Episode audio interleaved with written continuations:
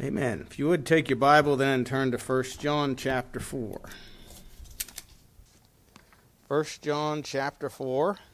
And this morning we're going to pick up in verse 13 and we're going to read to the end of the chapter. 1 John 4, verse 13. Hereby know we that we dwell in him, and he in us, because he hath given us of his Spirit. And we have seen and do testify that the Father sent the Son to be the Savior of the world. Whosoever shall confess that Jesus is the Son of God, God dwelleth in him, and he in God. And we have known and believed the love that God hath to us. God is love, and he that dwelleth in love dwelleth in God, and God in him.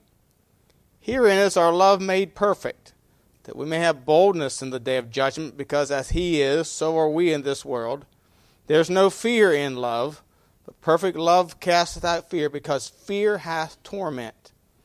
He that feareth is not made perfect in love. We love him because he first loved us. A man say, I love God, and hateth his brother, he is a liar. For he that loveth not his brother, whom he hath seen, how can he love God, whom he hath not seen? And this commandment have we from him that he who loveth God love his brother also. The title of the message this morning is The Spirit of God Bears Witness in Our Lives. Spirit of God bears witness in our lives. Let's pray. Heavenly Father, we do thank you again for your word. Thank you for the encouragement that we receive and how it speaks to our hearts and challenges us and, and, uh, strengthens us.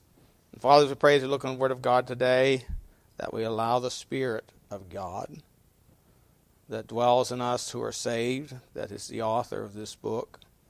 I pray that you would help, help uh, may we allow him to have his will and his way to search our hearts this morning, and uh, that we might be yielded and surrendered to you, and uh, thy truth may be revealed to us through your word. And uh, Father, that our hearts to be open and receptive to thy word. We pray in Jesus' name. Amen. Hereby we know. Here's how we know. Hereby we know. Romans 8:16 says the spirit itself beareth witness with our spirit that we are the sons of God. Hereby we know because he hath given us of his spirit. You know, the word bears or beareth means it supports. Romans 8:16. The word witness is to know by personal presence, to testify or afford evidence. You know, the evidence that we are the children of God is not based on a list of do's and don'ts that we do or don't do.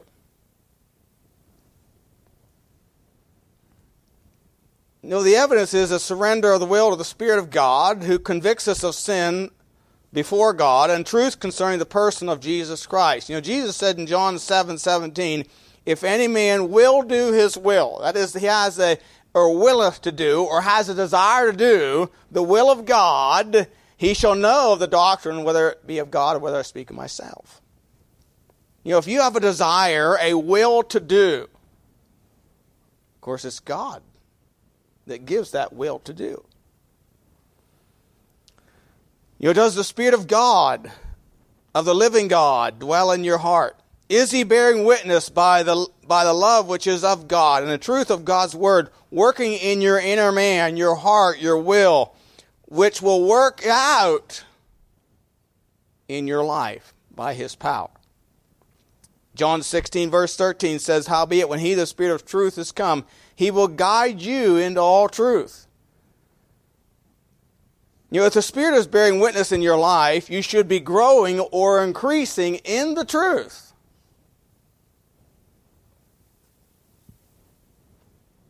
In other words, you should be becoming more Christ like. Allowing God to search more of your heart, to reveal more of your sinful nature to yourself and to Him.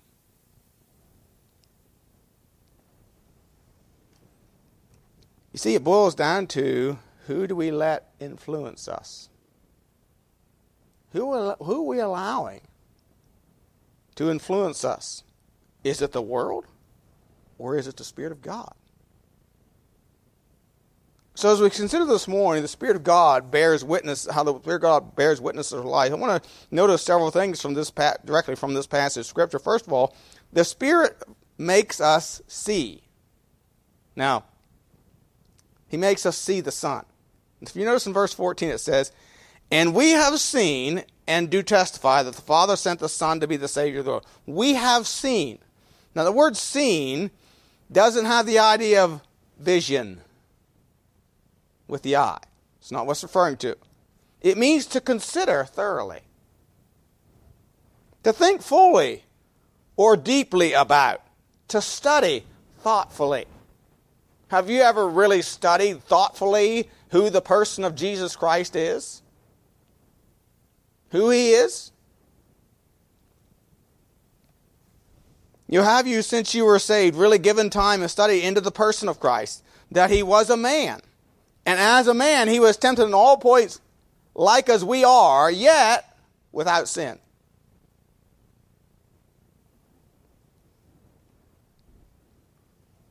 That he is the Son of God with power, resurrection power. And as our Savior and Lord, He's able to give us power over sin if we would yield ourselves to Him. That's key, if we would yield ourselves to Him. See, this is seeing this is seeing, he, the seeing here, not the vision issue, eye issue. It is a heart hearing issue. Jesus said to the Pharisees, you know, having that they had eyes, but they did not see. They had ears, but they did not hear. Again, he wasn't talking about this, this problem. He was talking about understanding or comprehending in the heart.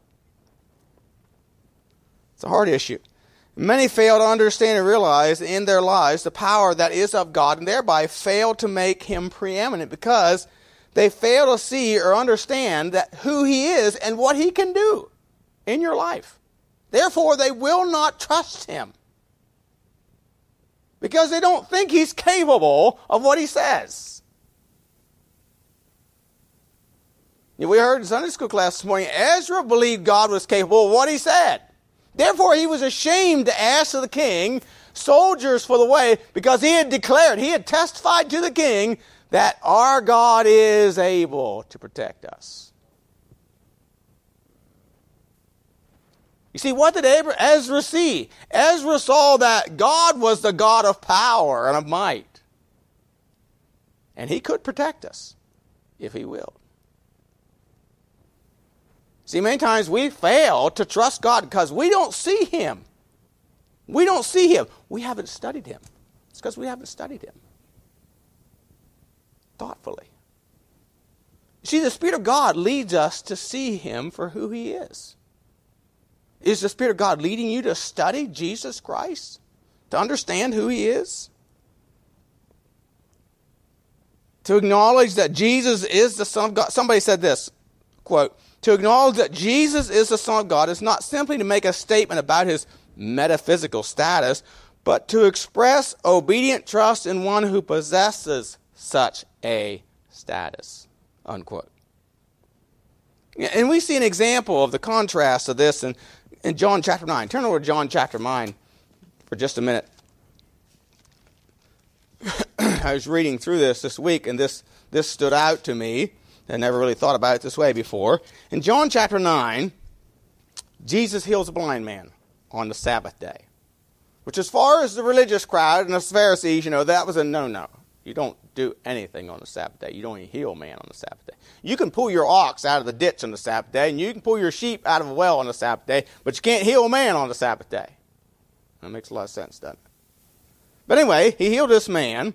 And in verse 16, it says, Therefore said some of the Pharisees, This man is not of God, because he keepeth not the Sabbath day. Others said, How can a man that is a sinner do such miracles? And there was a division among them. They say unto the blind man again, What sayest thou of him that he hath opened thine eyes? He said, He is a prophet. But the Jews did not believe concerning him that he had been born blind, been blind and received his sight until they called the parents of him that had received his sight. And they asked them, saying, Is this your son, who ye say was born blind? How then doth he now see? His parents answered them and said, We know that this is our son, and that he was born blind. But by what means he now seeth, we know not. Or who hath opened his eyes, we know not. He is of age, ask him, he shall speak for himself. These words spake his parents because they feared the Jews, for the Jews had already agreed already, so they had already made a decision. They weren't looking for the facts, they'd already made a decision that if any man did confess that he was the Christ, he should put out of the synagogue. Therefore said his parents, He is of age, ask him. Then again called they the man that was born was blind, and said unto him, Give God the praise, for we know that this man is a sinner. He answered and said, Whether he be a sinner or no, I know not. One thing I know, that whereas I was blind, now I see. Then said they to him again, What did he to thee? How opened he thine eyes? He answered them, and notice this I have told you already. And ye and ye did not hear. Now think about that. He said, I've told you already, and ye did not hear. Wherefore would you hear it again? Will you be also be his disciples? Then they reviled him and said, Thou art his disciple, we are Moses' disciples. We know that God spake unto Moses, As for this fellow, we know not from whence he is. The man answered and said unto them, Why, hearing is a marvelous thing.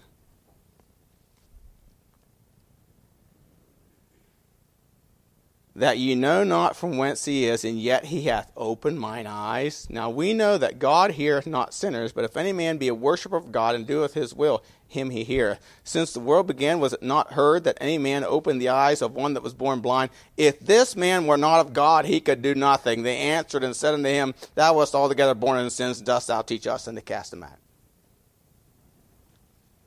So here you have an example of those who would not see because they would not hear.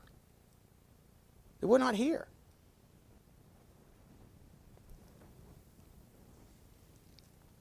See, the Spirit of God makes us see.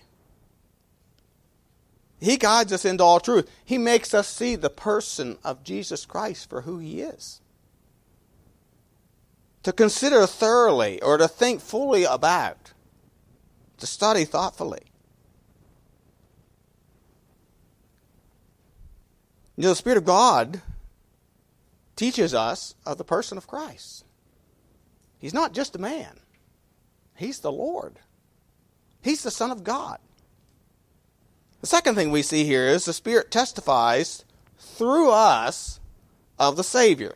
Notice in verse 14, 1 John 4, verse 14 says, And we have seen and do testify that the Father sent the Son to be the Savior of the world.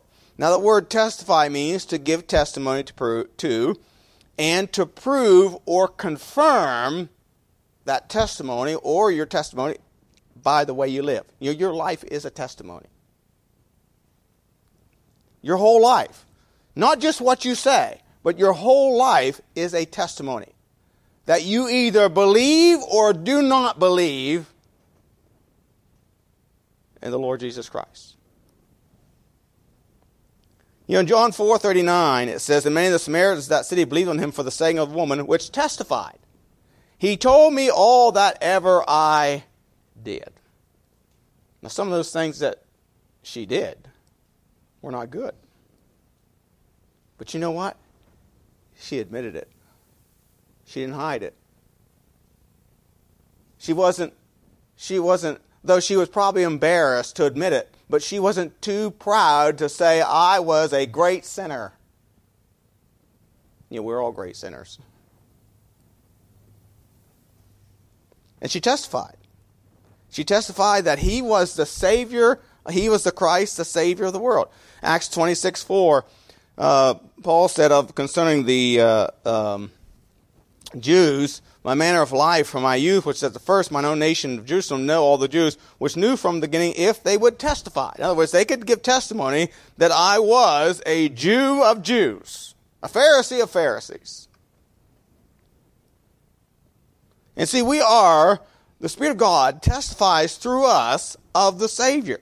He says here, uh, and we have seen and do testify that the Father sent the Son to be the Savior of the world. If you have the Spirit of God dwelling in you, you are a testimony to the fact that Jesus Christ was sent into the world by the Father to redeem us from our sins.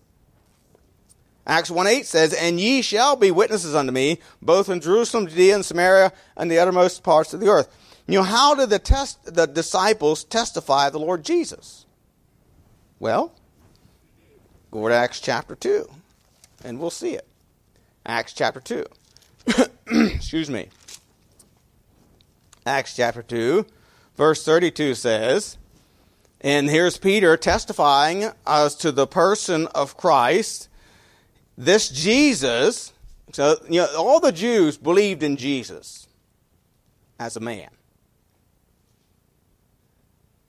Again, you'll find it in, I think it's in John uh, 8, they said, Is not this Jesus, the son of Joseph, and his brethren and sisters? So they all believed in Jesus, like a lot of people do today. The man, Jesus. That's who they believed in. They refused to see or believe that he was the Son of God. That's, the, that's where the problem is. That's where most people have a problem today. So they believe in Jesus. And so this Jesus, okay, this Jesus you knew about and you believed in and you, you were aware of and acquainted with, hath God raised up, whereof we all are witnesses. Therefore, being by the right hand of God exalted, having received of the Father the promise of the Holy Ghost, he has shed forth this which ye now see and hear. For David is not ascended into heavens, but he saith himself, The Lord said unto my Lord. And that was a question that Jesus asked him, you know, if, if, if if David called him his son, how could it be his Lord? And they refused to answer. He asked the Pharisees that. If, if, you know, how can he be his son if he called him his Lord? He was looking for them to admit that he was the Lord. Trying to prove to them from the scriptures that he was the Lord, that even David said he was the Lord. But they wouldn't admit it. But here, Peter is now testifying, The Lord said unto my Lord, Sit thou on my right hand until I make thine enemies thy footstool. Therefore, let all the house of Israel know surely that God hath made that same Jesus, that man Jesus, whom ye crucified, both Lord and Christ. So here the Spirit of God, you know, the Spirit of God is, is fully come now, and and, and they've been baptized with the Holy Ghost. They've been filled with the Spirit. That's really all that means. And they stand up and they testify. Peter testifies, as all the disciples did, that Jesus, the man Jesus, is both Lord and the Christ, the anointed of God, the chosen one of God.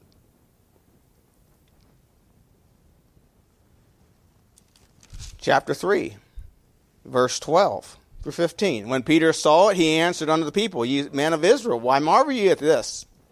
Or why look ye so earnestly on us, as though by our own power or holiness we have made this man to walk? The God of Abraham, of Isaac, of Jacob, God of your fathers, of our fathers, hath glorified his son Jesus, whom you delivered up and denied him in the presence of Pilate when he was determined to let him go, denied the Holy One and the just, and desired a murder to be granted unto you, and killed the Prince of Life what again, what is he saying is, this is the one who has power to give life. This is the Lord, the creator of heaven and earth, the one who made all things, in whom we live and move and have our being, the one who gives us eternal life. This is that Jesus.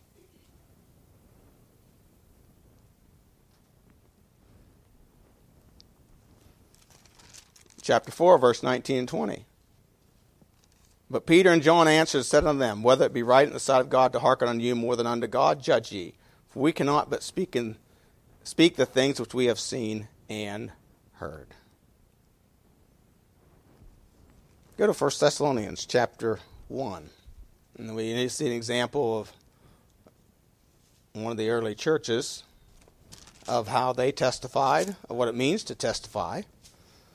1 Thessalonians 1. Excuse me, verse 5. For our gospel came not unto you in word only, but also in power and the Holy Ghost and much assurance, as you know what manner of men we were among you for your sakes. You became followers of us and of the Lord, having received the word in much affliction with joy of the Holy Ghost. You know, when that, when this church was started and established, there was a riot, an uprising in the church in the city, and Paul and si- uh, Silas, I believe it was at that time, might have been Barnabas, I can't remember who it was, but they were driven out and they fled to Berea. So there was a there was a lot of turmoil during this time. Yet there's a church established, and he says, so that you were in samples to all that believe in Macedonia and Achaia. Those are regions round about Thessalonica. For from you sounded out the word of the Lord, not only in Macedonia and Achaia, but also in every place your faith to God were to spread abroad. So we need not to speak anything, for they themselves show of us what manner of entering in we had unto you, how you turned to God from idols to serve the living and true God, and wait for a Son from heaven, whom He raised from the dead, even Jesus, which delivered us from the wrath to come. So the, these people you know, they testified. The Spirit of God working in their lives caused them to testify of the person of Christ to, to everyone around them. Their testimony was known. You know, has the world in which you work heard and seen evidence of the Lord Jesus Christ from you? And by the way you lived and conduct yourself? By your words? Your speech, by your attitude, by your honesty? Are you honest in your work? I remember my sister in law worked at a Mead Corporation for a few years in Alexandria, Pennsylvania. And she said people would check out break time about five or ten minutes before break time was supposed to begin and come back in after break time was over. When I say after, I mean five or ten minutes late. She said, I did it by the clock. You know what they're really doing? Stealing company time. By your faithfulness to the Lord's church. Does the world know that? Does it have priority? But you know, the Lord loves His church. It's his, it's His body.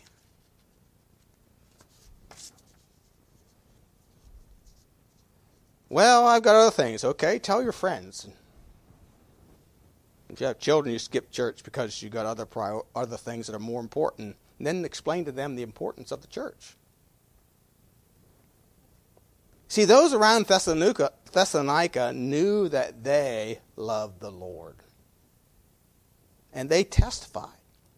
They heard it, they saw it lived out. Their love for the Lord was the, their priority. Spurgeon said this quote, I can't imagine a true man saying, I love Christ, but don't want others to know that I love him, lest they should laugh at me. That is a reason to be laughed at, or rather, to be wept over. Afraid of being laughed at? Oh, sir, this is indeed a cowardly fear. Unquote. Your Proverbs 29:25 says, The fear of man bringeth a snare. But whoso putteth his trust in the Lord shall be safe. See, the Spirit of God leads us to testify that the Father sent the Son to be the Savior of the world. Again, does the world in which you work and live see and hear it from you? They're only going to hear it from us. Jesus left us as his ambassadors to testify of him to the world. Paul told the church at Corinth, you, you, you are a living epistle, known and read of all men. I mean, the whole world knows what went on at Corinth. They knew about the fornication. They also learned that the church finally did the right thing. Put him out. They also knew the man repented because it's all written for us. They knew about their divisions. You know what they knew? They knew they were real people that had struggles, yet they served God. God was priority. You know, the world needs to know that, oh, we're not perfect people. They already know that. In case you didn't have don't don't understand that, they already know that. But they need to know that we do have a priority and that we will testify of our Lord and Savior Jesus Christ, that God sent the Son in the world to be the Savior, to be their Savior.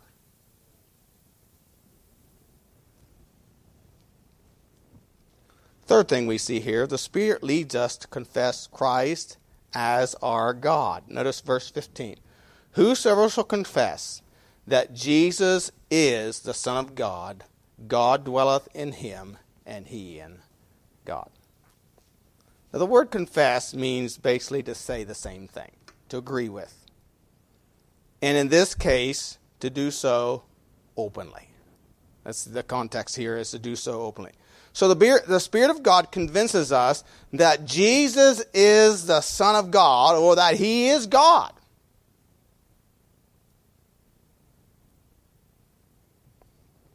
You know, if He is the Son of God, if He is God, He's the Creator. And that's what the Bible declares. John 1 1. In the beginning was the Word, the Word was with God, and the Word was God. The same was in the beginning with God. All things were made by Him. Without Him was not anything made that was made. Verse 14 says, The Word was made flesh and dwelt among us. See, Jesus is God and he made the world. It, it, also means that he's God. He did rise from the dead bodily. Romans 1 4 says, and declared to be the Son of God with power by the resurrection from the dead. Uh, uh, according to the Spirit of holiness. You know, that, that Holy One saw no corruption. He did not lie in a grave and decompose. like our loved ones do. That when we when we die, when they put you and I in, if if if the Lord doesn't come and they put you and I in a grave, we're gonna our body's gonna decompose. We're gonna return to the dust from which it was made. One day it'll be resurrected and changed. Jesus' body, he was the Son of God, did not decompose. The Holy One saw no corruption. No, he was declared to be the Son of God with power by the resurrection of the dead. He is the firstborn of every creature, Colossians 1.15, which means he is higher than all principalities and all powers. He is the only potentate, the King of kings and Lord of lords. That's who Jesus is. He's the Son of God. See, the Spirit of God leads us to confess to others that Jesus is the Son of God and to declare that. And, and he is, uh, therefore, he is to have preeminence on all things. Does he have preeminence in all things in your life? Wouldn't you like to have somebody leading you that knows the end from the beginning? And who is good? Good in every way. You know, we, we, we talk about sometimes we talk about we say, well, you know, there's such he's such a good guy or he's such she's such a good good lady, you know. But you know, every human being has faults, weaknesses. It's part of human nature because we're sinners by nature. We serve a God who's good and he has no weaknesses. He has no strong points and no weakness. He's perfectly balanced. He has no faults. He, he never does that. Which, he never leads in the wrong way. He will never lead us into sinful, into that which is sinful or hurtful. And his, he delights in us. In other words, he wants what's best for us. He's, he's like a loving father and mother that wants the best for their child and will correct them because they want the best for that child will not allow them just to go on in error. Knowing that error, that error is going to cause hurt later on.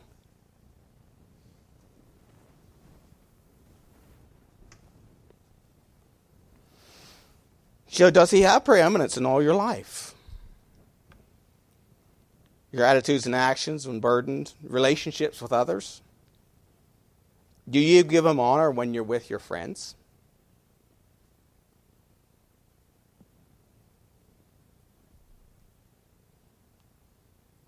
You know, who's really preeminent in our life really comes out when we're around friends or family. Did you give them honor when you're alone? When nobody else is watching? In Luke 6:46, Jesus said, "Why call you me Lord, Lord, and do not the things which I say?" You see, the Spirit of God, if the Spirit of God dwells within us, He's going to lead us to confess that Christ is God. He's the Lord. And He's the Lord of my life.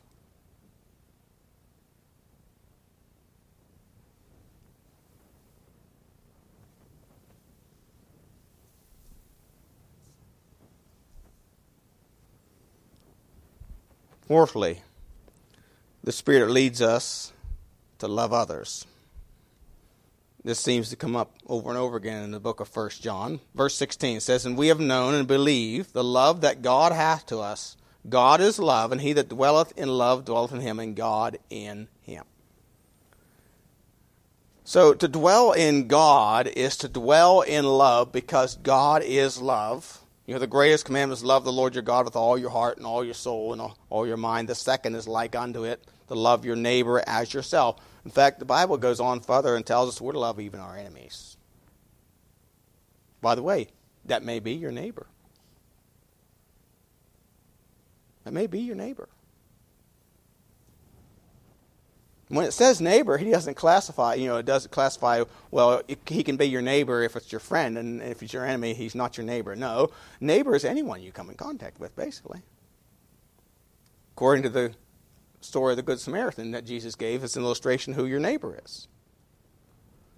You know, we are pretty good at being loving and kind in public. Are we not?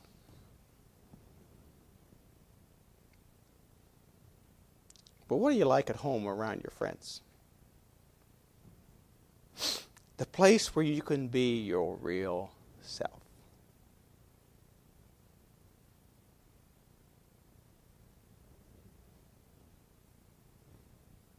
Do you show love, husbands, to your wife when you're at home alone?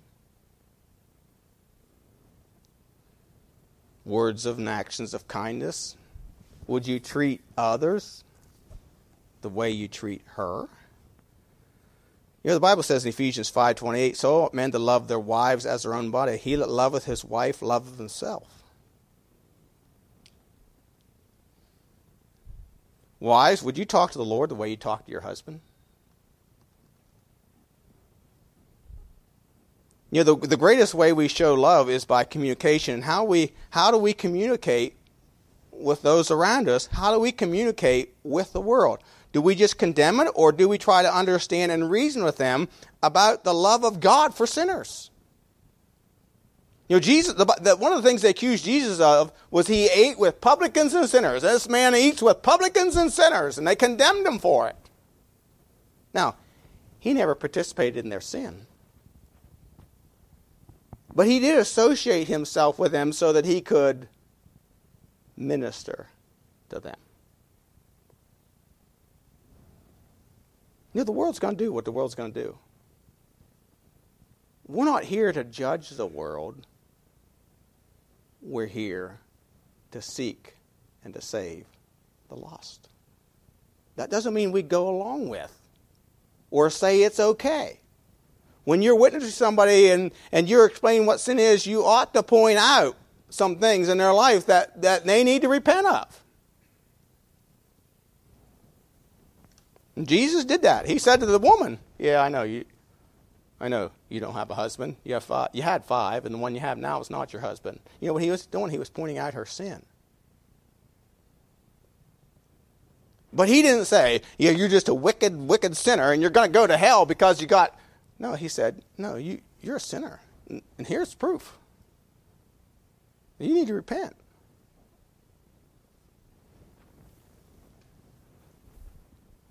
You see, he valued them as fellow human beings and witnessed to them of their need of repentance. And so the Spirit leads us to love others. And fifthly, the Spirit leads us into perfect love. Now, this always kind of puzzled me, but notice verses 17 and 18 says, Herein is our love made perfect, that we may have boldness in the day of judgment, because as He is, so are we in this world. There is no fear in love, but perfect love casteth out fear, because fear hath torment. He that feareth is not made perfect in love.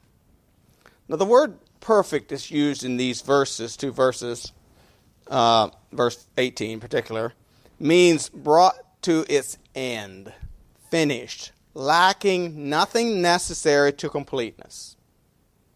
So, we're not just talking about maturity, we're talking about a completeness. Uh, it's a stronger word. Uh, James 1 17 uses the word, every good gift and every perfect gift is from above. And we understand that everything God does, He does it to perfection. Now, we might look at things that you you and I do, and we might look at it, well, that looks perfect. But but but you know, to a trained eye, they would probably find some blemishes in it. You know, I can walk into a house. See, I can walk into this building and say the floor is not level. I could also walk into this building and say there's more room on this side or this side than there is on this side of the aisle. That aisle's not in the center. See, I've been in the carpentry business long enough. I say things just like that. Little imperfections. Now I walk into the house and I see all the crooked pictures hanging on the wall. They can just be out just a wee little bit. You know, I'm constant. We got this thing, little plaque hanging by our door, and you know, about every week I walk in the door, I straighten it.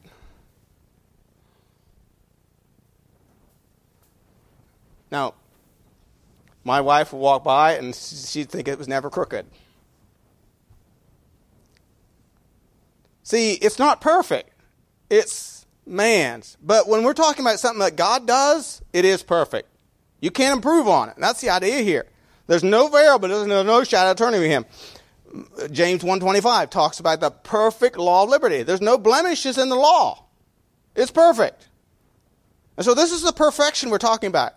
Now, he says, Here is our love made perfect, that we may have boldness in the day of judgment, because as he is in the world, so are we in this world. Now, think with me a little about the way one comes to this love made perfect, in which there is no fear. No fear. You know, Psalm 111, verse 10 says this The fear of the Lord is the beginning of wisdom. A good understanding of all they that do his commandments, his praise endureth forever. Psalm Proverbs 1 7 says, The fear of the Lord is the beginning of knowledge. Again, Proverbs 9 10, the fear of the Lord is the beginning of wisdom. And knowledge of the holy is understanding. Proverbs fourteen twenty seven says, the fear of the Lord is a fountain of life. Okay? So it's the beginning, fear of the Lord is the beginning of wisdom. It's also, it leads us to a fountain of life. Who's the fountain of life? Hebrews 11 says in verse 7 By faith, Noah, being warned of God of things not seen as yet, moved with fear, prepared an ark. You see, by the fear of God, his holy justice, we begin to consider our state, our standing before Him. See, the reason people do not come to salvation is they have no fear of God. Yeah. So, like Pharaoh, who's the Lord that I should obey him? You know, it's kind of like saying, oh, who's he think he is? That he can tell me what to do. And the biggest problem, the reason we have this attitude so much today is because we've had parents that let their kids act like that.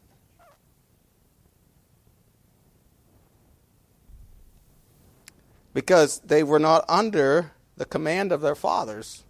Proverbs 22, 23, 13, 14 says, Withhold not correction from the child, for if thou beatest him with a rod, he shall not die. Thou shalt beat him with a rod, and shalt deliver his soul from hell. What you're doing is putting the fear of God, the fear of authority in his life.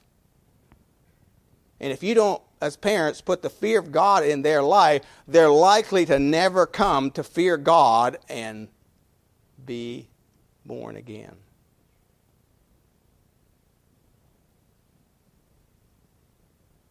See, because fathers do not correct their children, there's no fear of God. Romans 3 10 through 18 gives us these four Roman nuns. You know, there's none righteous, there's none that understandeth, there's none that seeketh God after God, and and uh, uh, and there's none that doeth good. And the paragraph concludes with this: There is no fear of God before their eyes.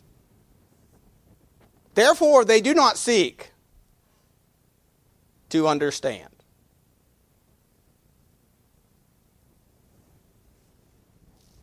See, for people to seek God, the greatest motivating factor is fear of judgment, divine retribution.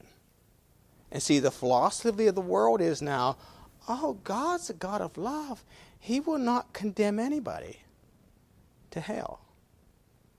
What they don't understand is God is a God of love, but God is also a God of holiness righteousness, and justice. A God of judgment. But when they come to the place where they learn fear of authority, fear of God, they begin to seek recon- reconciliation and come to understand that God loves them. God loves them. And He demonstrated for, the, for us by sending his son to die for our sin. So that when they embrace the mercy and love of God, fear is cast out. Fear is cast out and replaced by love. And that love comes by understanding what the Lord Jesus Christ did for us and our standing in Him as a result. See, when you understand that God died in your place, God loved you and died in your place so that you could be made righteous in Him. Is there any cause for you to fear death?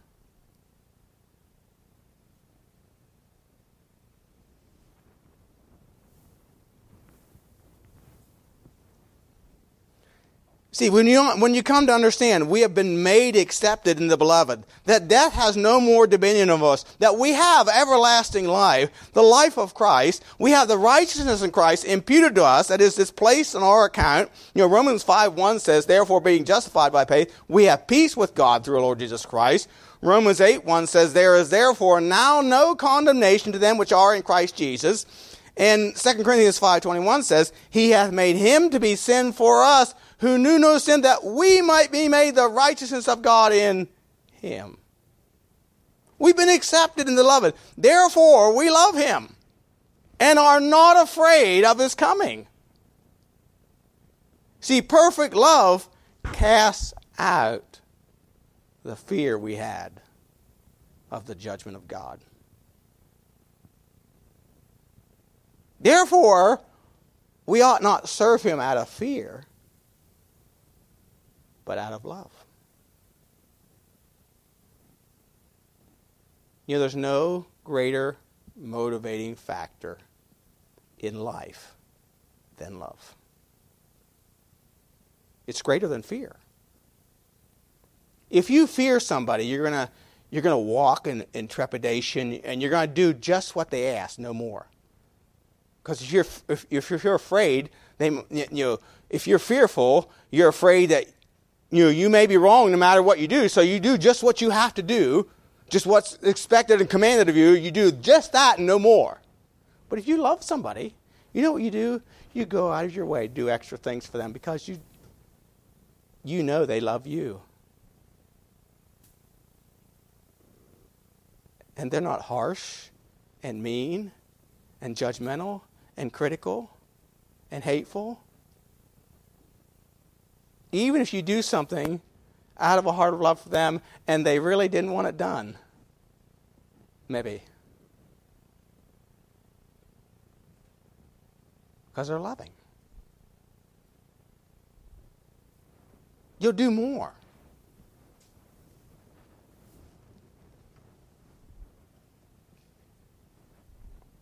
See, the Spirit of God, the Spirit of God casts out, leads us into perfect love. A love that is at rest in the Lord Jesus Christ. No longer afraid. Look at Hebrews chapter 2. Hebrews chapter 2, verse 14 says, For as much then as the children are partakers of flesh and blood, he also himself likewise took part of the same, that through death he might destroy him that had the power of death, that is the devil, and deliver them who through fear of death were all their lifetime subject to bondage. If you're here without Jesus Christ, without the Spirit of God dwelling in you, the, the, the fear of death ought to be foremost in your mind. Because if you die and leave this world without Jesus Christ, you're going to hell.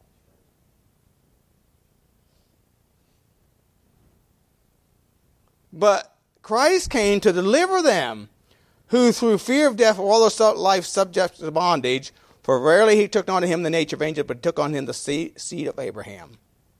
Wherefore, in all things it behooved him to be made like unto his brethren, that he might be a merciful and faithful high priest in things pertaining to God, to make reconciliation for the sins of the people.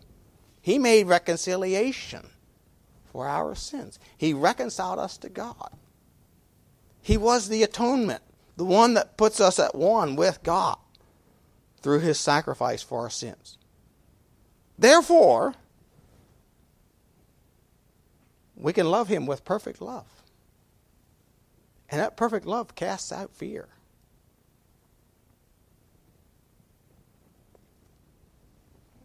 First John 3, verse 1 to 3 says, What Behold, what manner of love the Father has bestowed upon us, that we should be called the sons of God. Therefore the world knoweth us not, because it knew him not.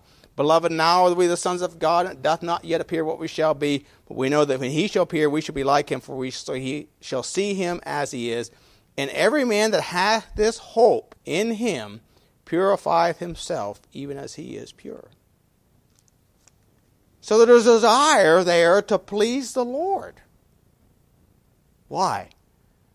Because of his love that he's bestowed on us.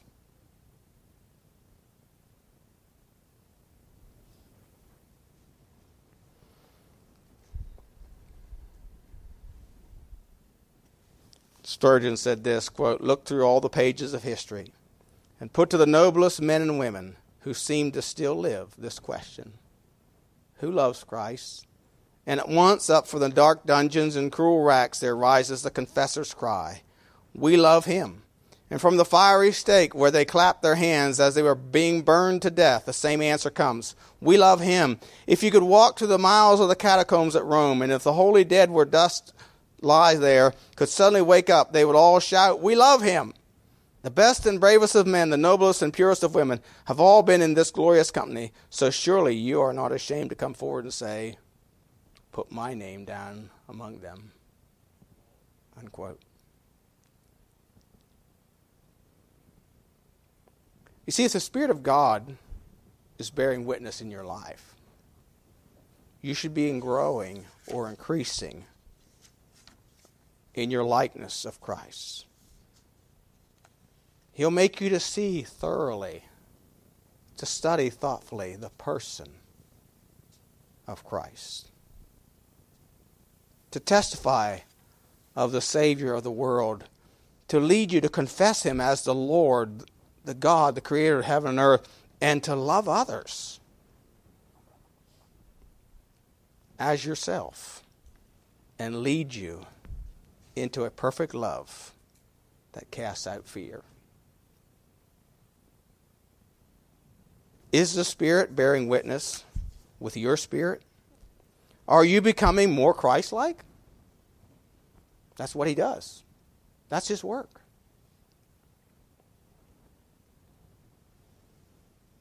There should be a glowing love that replaces the fear of death. You know, are you afraid of His coming? Are you tormented by fear? If you are, you need some instruction from the Bible about God's love and mercy that He has extended toward you.